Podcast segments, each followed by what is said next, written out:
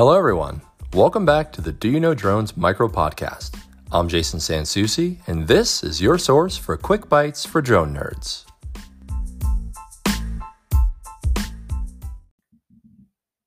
Do you know that drones will clean sports stadiums between events?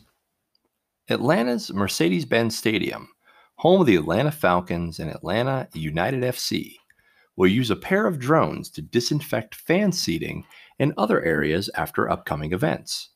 The purpose built D1 disinfecting drones are being provided by Lucid Drone Technologies and use electrostatic spraying nozzles to distribute the non toxic disinfecting chemicals.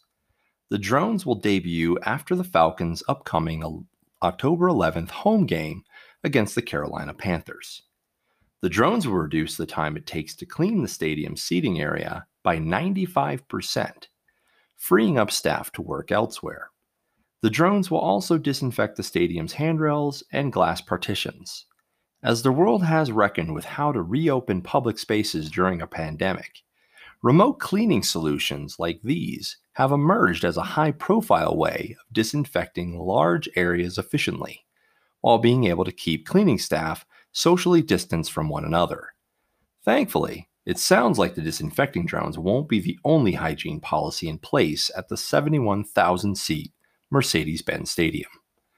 Capacity will be limited, 600 hand sanitizer dispensers have been installed, face coverings will be mandatory, and there will be a six foot distancing rule between seated groups.